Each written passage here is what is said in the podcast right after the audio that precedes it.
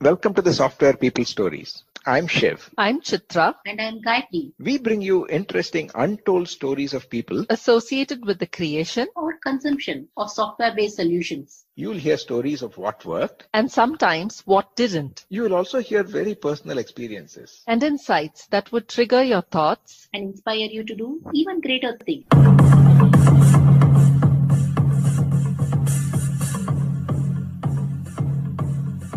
Our guest this week is a fellow PM Parian, Krishna Prasad, or KP as he's popularly known. KP shares how he wanted to be in sales and then started working at the Aeronautical Development Agency, ADA, where he picked up the rigor behind developing military standard software. KP served in several leadership positions and talks about that journey and what it takes to make people believe. With his vast experience in automotive software, with companies like Mercedes, Tata, and Delphi, he shares his outlook on automatic modeling capabilities and code generation in the automotive software industry. KP also shares the books that have inspired him and a message for young aspirants.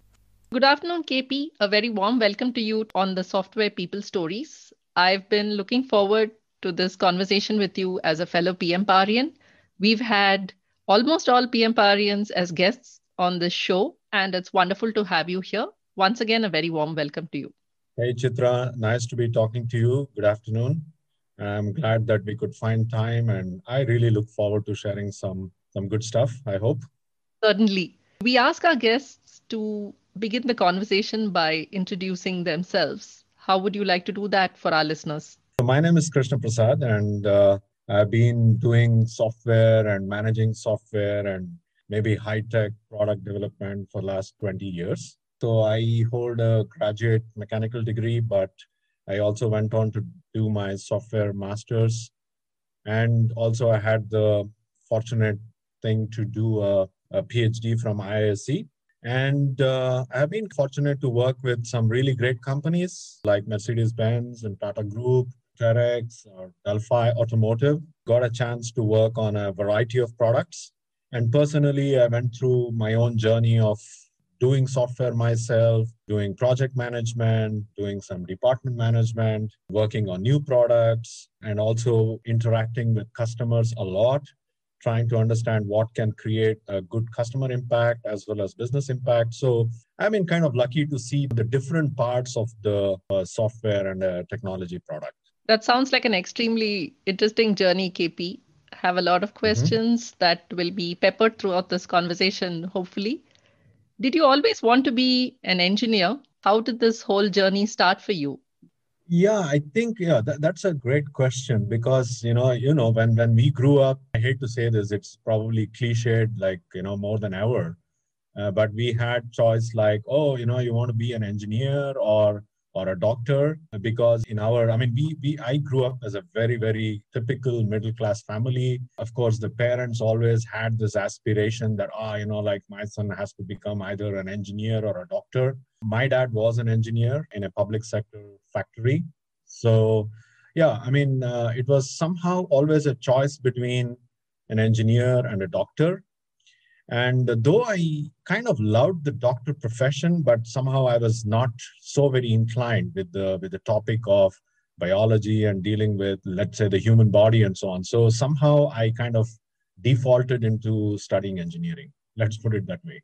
That sounds like a very familiar story for several of us. Yes. Uh, but then, okay, so after your engineering, what did you do next? How did that journey begin? Yes. So when when I was studying engineering, um, somehow I was always thinking, hey, I should I should get into sales. And sales and marketing, I don't know, somehow from the outside, it always felt glamorous. And then I was also, you know, talking to some of my classmates, and some of them were kind of really passionate about sales and marketing though heart in heart i think i was more like a r&d person. Even when i look back myself i would probably love to sit by a desk pore through some textbooks or or literature and really try to understand what is happening. But somehow the sales and marketing came out as a very glamorous thing. And uh, i made some attempts to be honest i made some attempts to get into the sales and marketing but i was kind of miserable. I i couldn't really make it and then again i kind of defaulted into you know sitting by the desk and doing stuff what really has to get into a product rather than standing in front of the customer selling something. Uh, but one thing I realized is uh, even as an engineer, whether you're writing a piece of code or doing some design or developing a product, I don't think we can ever get away from not reaching out to customer. I think the only difference is you're probably not going to a customer as a sales or a marketing person, but really a person who's passionate about the product and passionate about putting the product in customers' hands so that uh, at the end, the customer feels happy using the product. So if I look back, yeah, I mean, uh, maybe I didn't really wear the sales and marketing uh, hat, but I'm glad that okay, I could still deliver some products uh, to the to the hands of the customer. That's an interesting aspect. KP never knew that one of your aspirations was to be in sales and marketing. So from then on, your experience has been largely with automotive and the automotive sector. Yes.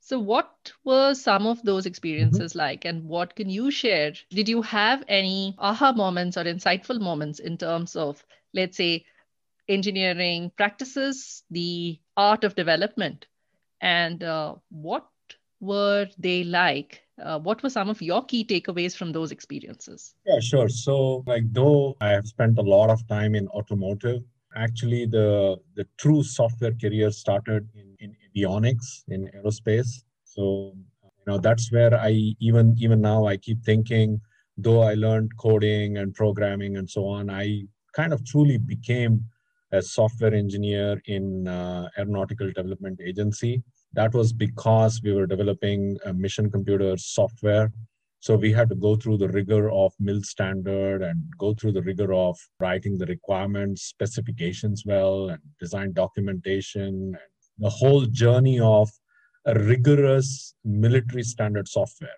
And so, again, when I look back, it's so different than just writing a piece of code uh, because there is so much more than just writing code which can run on a hardware. Then, for, for all the good reasons, when I joined Daimler, it was initially the aerospace group, but later it became Daimler Chrysler, and we all became part of the automotive group. And that's when I was again kind of forced into the automotive field, which of course I don't regret because I had this fantastic opportunity to work on some really leading technologies, which would ultimately get into a luxury car like Mercedes. So some of the aha moments when we from India, you know, try to develop software, when you try to develop electronics, which ultimately get into uh, a car like like Mercedes, or even you know in recent times when I was working on some projects which which would ultimately go in either JLR or a BMW. I think we need to put extra effort, you know, to think like what it is to sit in a car and drive. And then how our software and the products we developed could really you know enhance that experience.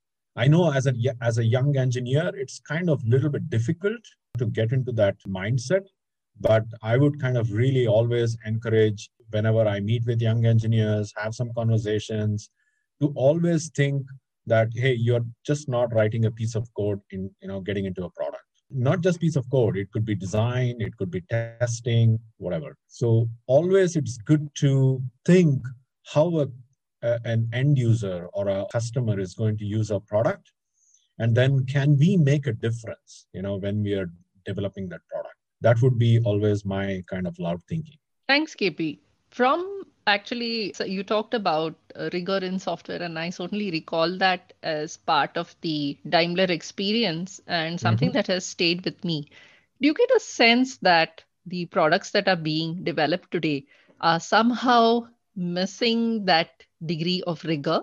Or would you say that the same rigor is there? It just depends on the industry that you are in what what do you think is happening there? Yes. No i think that's again a great point. And uh, you know if we, if we sit back and think how we used to develop let's say a braking system 15 years ago and today of course like there is a lot of knowledge which has been built to develop an advanced braking system.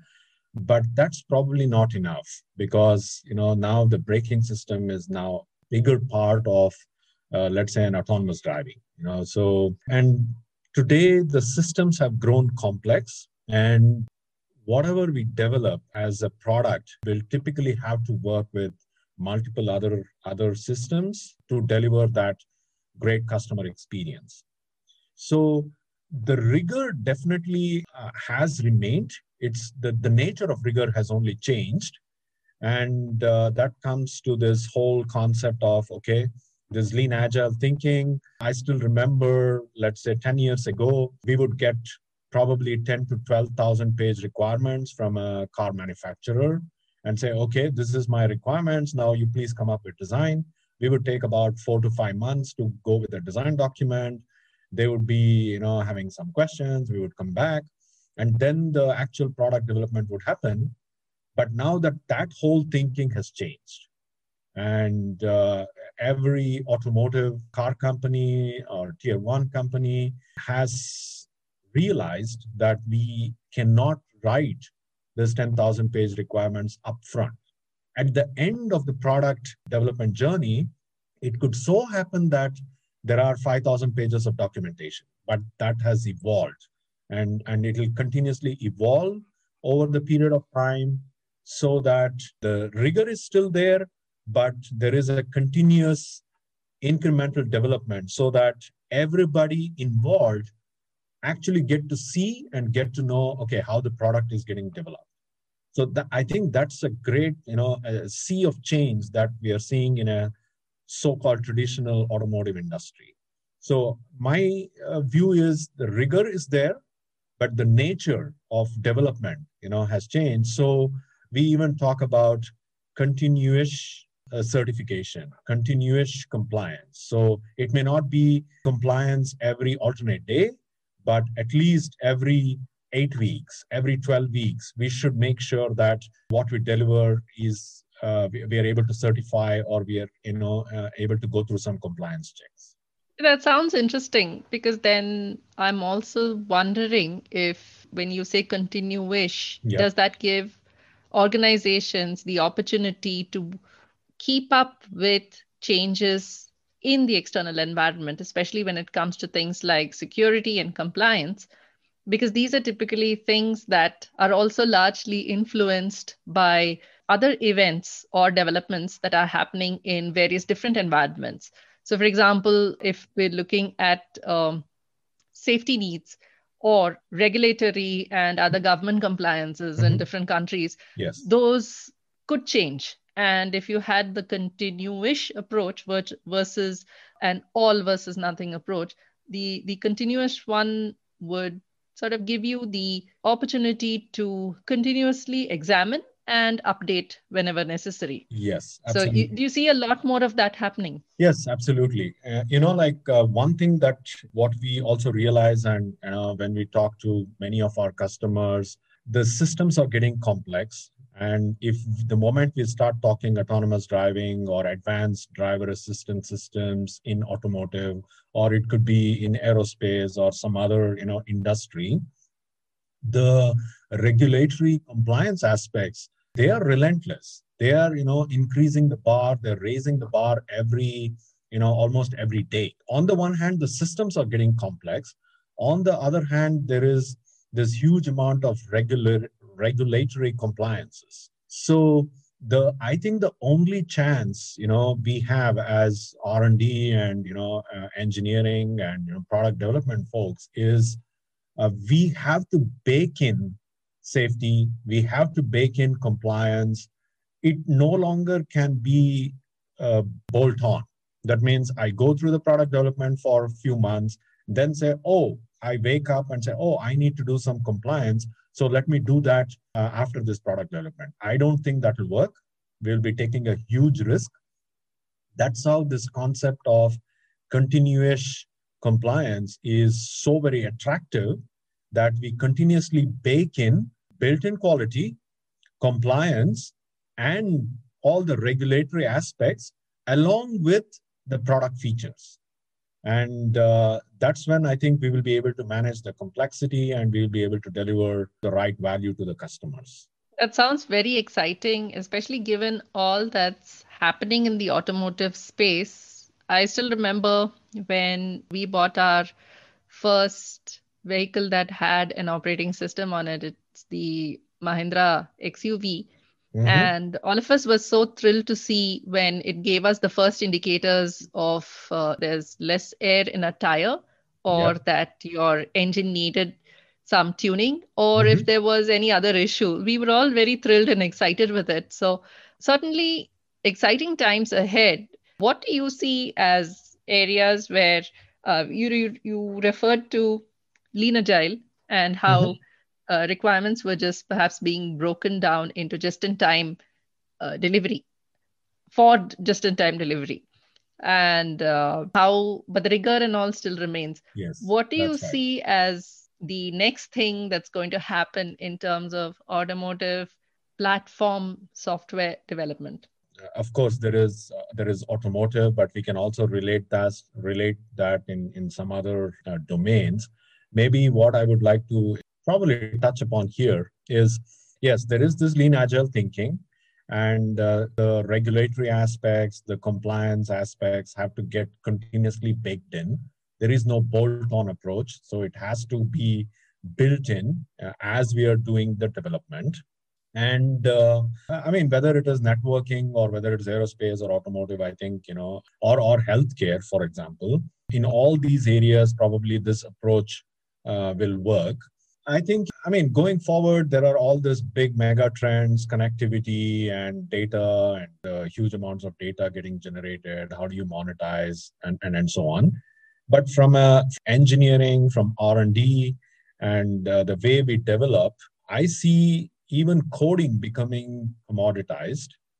And nowadays we talk about low coding, no coding, automation platforms uh, of course you spoke about a platform approach. I think you know people are trying platform and and modularization and how to deliver software as services. I think we will see that in most of the domains i mean including automotive.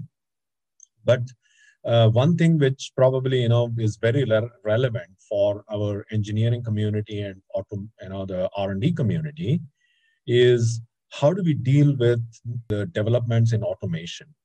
Whether it is testing automation, whether it is coding automation, that means you know you get into this model-based engineering, and then once you model the system, you can theoretically generate a lot of code. So you don't need to write code. But I see that is, is kind of going to majorly impact the way we develop software. And a lot of our young people are probably still not kind of prepared for that.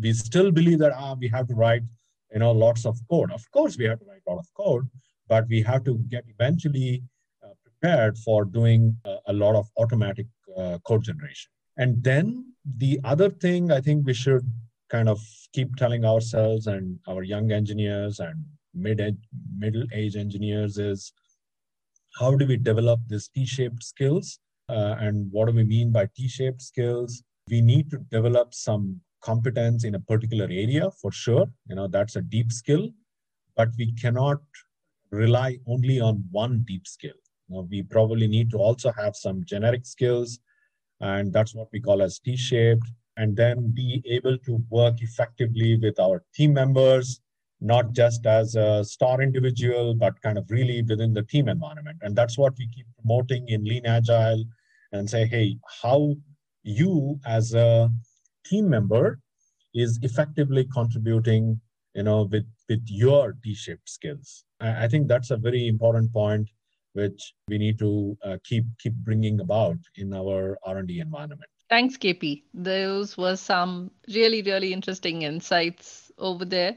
So in your career or in your career journey when you transitioned from being an individual contributor to a manager and then eventually on to a large number of leadership roles mm-hmm. what was that transition for you like personally? Yeah.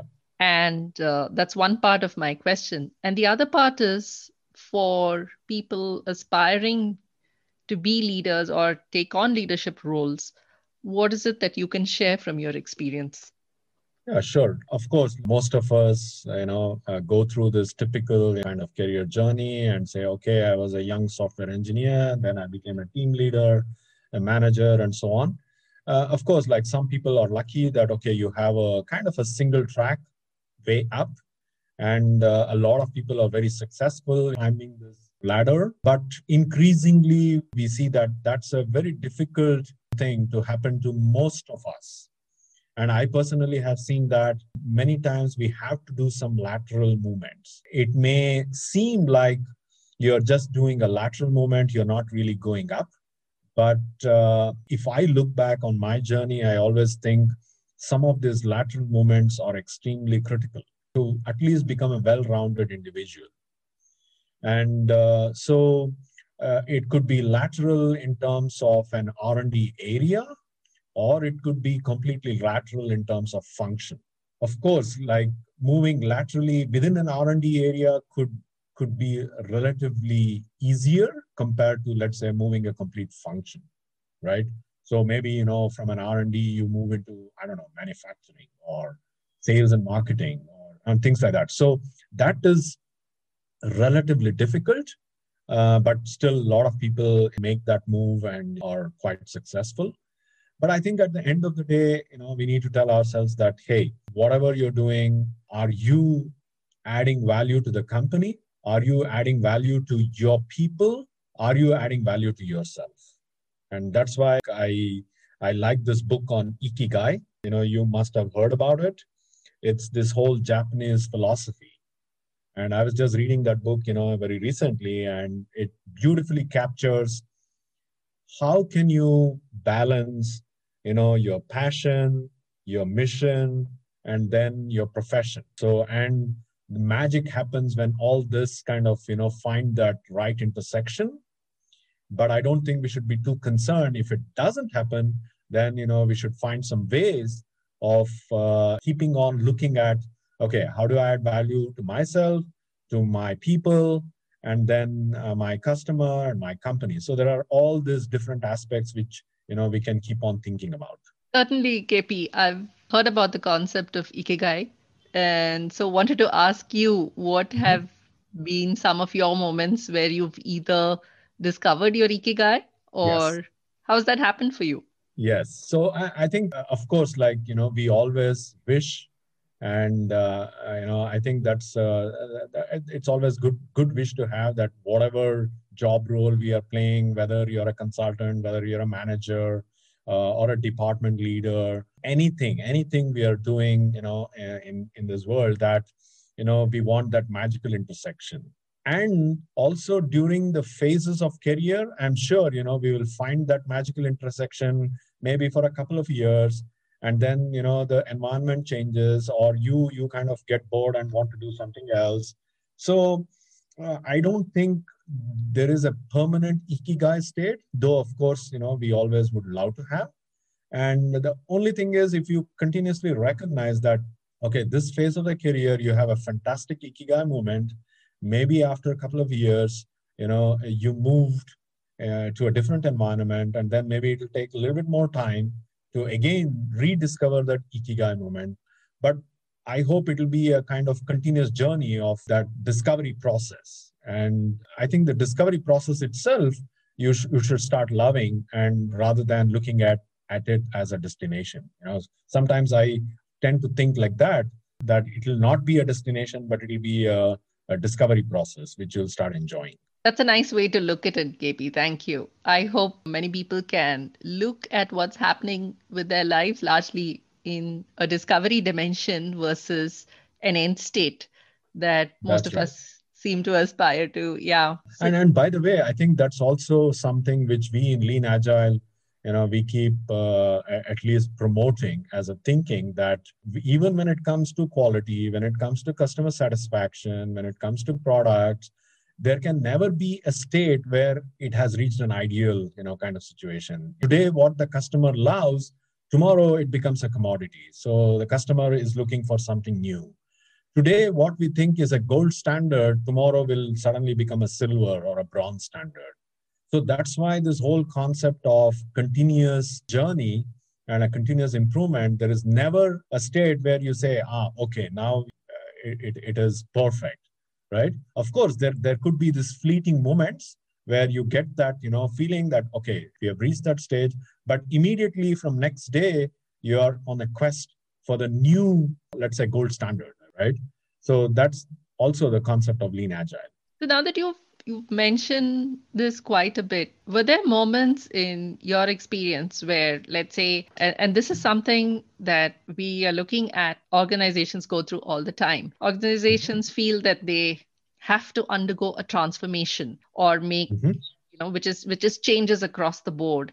And uh, often wonder why they didn't do it all along and they embark on this journey of transformation and then all kinds of things begin to happen reflecting on what you said in terms of it's a continuous journey it's it's a continuous mm-hmm. discovery it's continuous learning what have been your experiences have you know you experienced this when you were running yep. a large organization. Mm-hmm. What was that transformation like? And as a leader, how did you rally people around it or keep them engaged with the transformation? Yeah, uh, I think you know this is probably the most difficult you know uh, thing if I look back, and even as we are consulting you know with organizations going through whatever transformation, I think today a lot of people talk about digital transformation, lean agile transformation, business agility, and, and so on. So, uh, Industry 4.0, it has only become louder. I think this whole idea of transformation has always been there. But today it has become a little bit louder because the environment we are in have become a little bit more complex. And I know it is cliched, but we are in this VUCA world and it has impacted almost every industry, right? Of course, not to talk about this pandemic, which definitely has impacted every individual on this earth. But in general, this VUCA world has engulfed most of our industry segments. And uh, so every leader be it a department leader, be it a center leader, be it a large business, be it a small business, have to keep thinking what next for my customer. And uh, if they stop thinking what next for their customer, the customers are going somewhere else. I, I think that's the big issue today that customers have so much of choice and there is this constant you know disruption that is happening through new players entering uh, new offerings and new business models. So I think today most of the managers cannot just sit quiet and say things will be all right doing nothing. Even if just doing something which they have been doing, let's say for last five years, is not enough because tomorrow that could become not valuable for the customer. So, but just reinforcing this thinking within our people stating that what we are doing today will not be sufficient you know to see uh, or get into our future. That realization you know we have to keep on reinforcing within our people.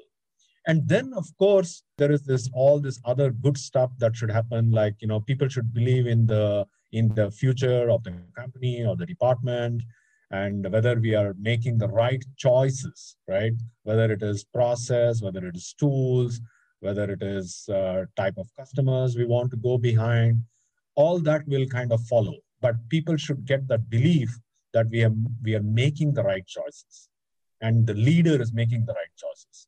And at least the leader should be able to explain to people that, hey, why are we making these choices? Because at the end of the day, it's all about making the choice and continuously checking whether the choice they made is yielding the result or they need to kind of change track. In your experience, KP, what is it that you did to ensure that people had belief in this transformation or this big change?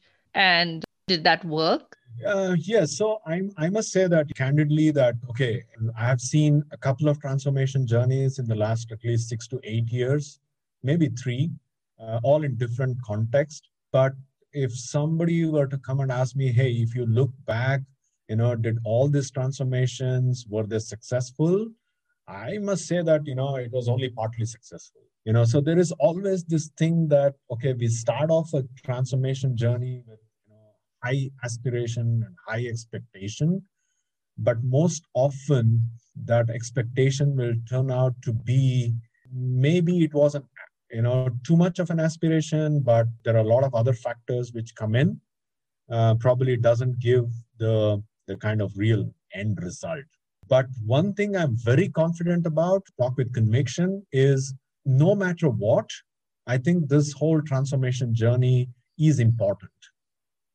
And there can be probably no one end point for a transformation. Again i would look at it as a journey and during this journey, there is fantastic learning for the leader, for the people who are involved, and probably people discover new ways of working. There are a lot of these aha moments that, hey, three years ago, I would never have thought about this, but today, you know, it is it is uh, working because we just forced ourselves that we have to do something different and better, right? So if I just look at it, I think it's going to be really a good result if every individual or majority of the individuals uh, gain some learning, the, the leaders gain some learning, finally the organizations also see, see some improvement. That's a nice way of looking at it, KP. Thank you so much. So, mm-hmm. as we are coming to the end of our conversation, yeah. we often ask our guests to see if they'd like to leave a message for people aspiring to get into the world of uh, technology or the software industry what are some messages that you would like to leave people mm-hmm. with who wish to get into this yeah. this tech technology world? Sure sure. No i think this is a fantastic area fantastic field. You can make a huge impact on uh, customer experiences on customer journey and hopefully positive impact on the world. So it's a great area to get in. I mean it, it's it's so broad right? So uh, you know like uh, literally you can pick up any area and still make a positive impact you know using technology. The one thought i would leave uh, here is we have to be really aware that when we enter this technology area there is always something called half life of skills. And this half life of skills is dramatically reducing as days are passing by.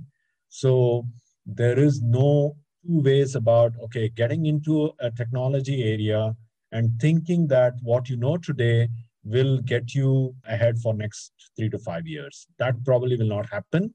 And so there is this constant need for learning and learning new skills or uh, honing the skills or doing some you know learning completely something different uh, because today there is no excuse. You know, like 20 years ago, one could have said, "Oh, you know, I don't have the resource. I don't have. I don't know where to go to learn, and so on." But today there is no such excuse. There is complete access and almost unlimited access to resources, and it is just that we need to develop that mindset of uh, learning every day. And uh, I learned from Robin Sharma, you know, reading his book, uh, The 5 a.m. Club, uh, that there is this concept of daily learning. So we need to set aside whatever it is 20 minutes, 30 minutes, one hour as a daily learning time and learn anything. You know, it doesn't matter whether it is related to technology or anything, but it's good to have that le- daily learning routine you know and i picked it up from uh, robin sharma and i'm kind of really grateful for that and i hope uh, it'll all help us keep going into the future certainly kp i'm sure it will thank you for those tips and i'm sure mm-hmm. our listeners are going to benefit a lot from it it's been wonderful having you as a guest here. I am certainly looking forward to more conversations with a fellow PM Parian on so many more topics. But thank you so much for being here. Absolutely, Chitra. I think it was a great conversation, and uh, you know, you kind of triggered a lot of thoughts in my mind, and thank you for that. And uh, yeah, I wish uh, best of luck for all our listeners, and uh, best greetings.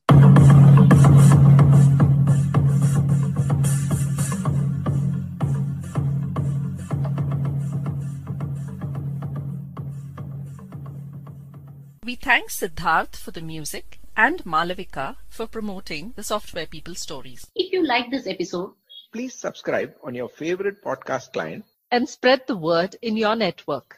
If you'd like to share your story, contact us at podcasts at pm-powerconsulting.com.